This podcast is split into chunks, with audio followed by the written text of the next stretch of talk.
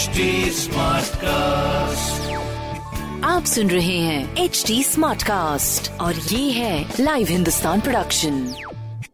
आप सुन रहे हैं आगरा स्मार्ट न्यूज। मैं हूं आपके साथ आरजे भारती और इस हफ्ते मैं ही दे रही हूं आपको आपके शहर के स्मार्ट खबरें। तो पहली खबर है अपने आगरा मेट्रो रेल प्रोजेक्ट की, जिसका कॉज आगरावासी बेसब्री से वेट कर रहे हैं। तो फाइनली ताज पूर्वी गेट पर जर्मन तकनीक से अर्थिंग का काम शुरू हो गया, जहां करीब 453 करोड़ रुपए खर्च होंगे इलेक्ट्रिफिकेशन के लिए और ये काम पूरा होने में लगेंगे लगभग 4 साल।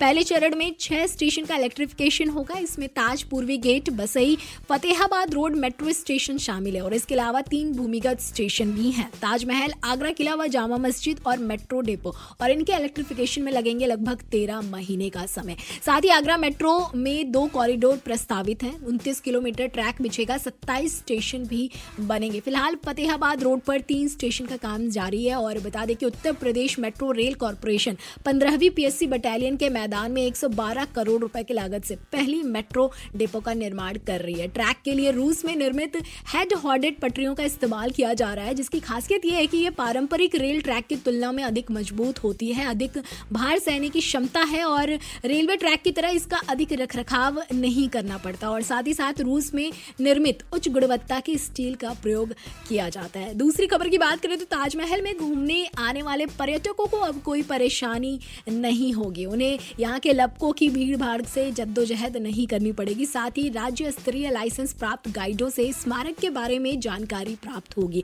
ताजमहल में कल से यानी बृहस्पतिवार से स्टे गाइडों का प्रवेश पूरी तरह से रोक लगा दिया गया है। जिला प्रशासन के आदेश के बाद भारतीय पुरातत्व सर्वेक्षण ने ताजमहल में केवल केंद्रीय और राज्य स्तरीय लाइसेंस प्राप्त गाइडों को ही प्रवेश दिया है। स्टे गाइडों को रोकने के कारण ताजमहल में थोड़ी शांति है और यहाँ के कुछ व्यवस्थाओं में भी बदलाव किए गए हैं। नई व्यवस्था के तहत अब गाइडों को शिल्पग्राम में सुविधा केंद्र से काम करने, यूनिफॉर्म पहनने और बायोमेट्रिक कार्ड जैसी व्यवस्थाओं के तहत ही काम करना होगा।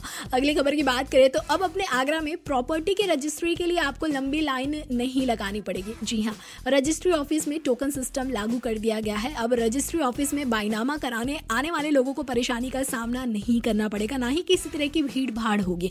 इनफैक्ट अब लोग प्रॉपर तरह से कोविड प्रोटोकॉल्स का पालन कर सकेंगे और ये टोकन देना रजिस्ट्री का लगभग अनुमानित समय भी पहले ही बता दिया जाएगा। तो बायनामा को पहुंचाने वाले लोगों को टोकन दिया जाएगा। इसके साथ ही साथ सभी 10 रजिस्ट्री ऑफिस में डिस्प्ले बोर्ड भी लगा दिया गया है, जिन पे नंबर प्रदर्शित होंगे। साथ ही साथ मैनुअल स्टैंप खत्म होने पर ई स्टैंप व्यवस्था पूरी तरह लागू की जाएगी। ट्रेजरी से ई स्टैंप खत्म होने के बाद लोग अपनी संपत्ति की रजिस्ट्री ई स्टैंप के तहत भी करा सकेंगे। तो वहीं महंगाई पर जरा नजर डाले तो अब अपना सपनों का आशियाना बनाना भी महंगा पड़ेगा आगरा में। जी हाँ, क्योंकि अब लोहे और स्टील के दाम भी तेजी से बढ़ते हुए दिख रहे हैं। बढ़ते पेट्रोल डीजल का दाम और महंगाई का जो असर है अब बिल्डिंग मटेरियल पर भी दिख रहा है, जिससे मकान बनाने का कॉस्ट 50% बढ़ गया है। सीमेंट जो कि पहले 320 रुपए में मिल रहा था वो अब 400 रुपए हो गया है। सरिया 52 रुपए की जगह 80, स्टील 300 की जगह 400, लोहा 60 की जगह 82 और ईंट 5000 की जगह 5800 रुपए महंगा हो गया है। तो ऐसे में अब मकान बनाना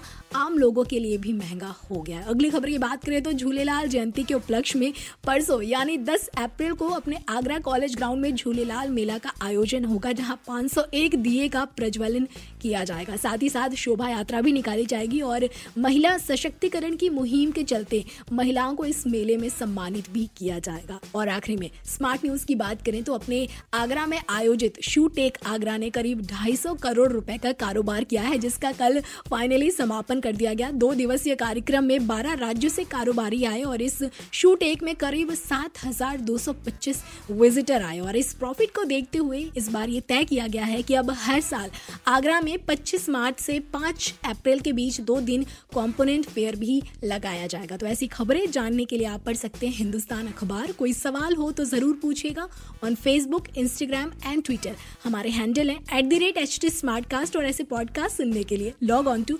www.htsmartcast.com।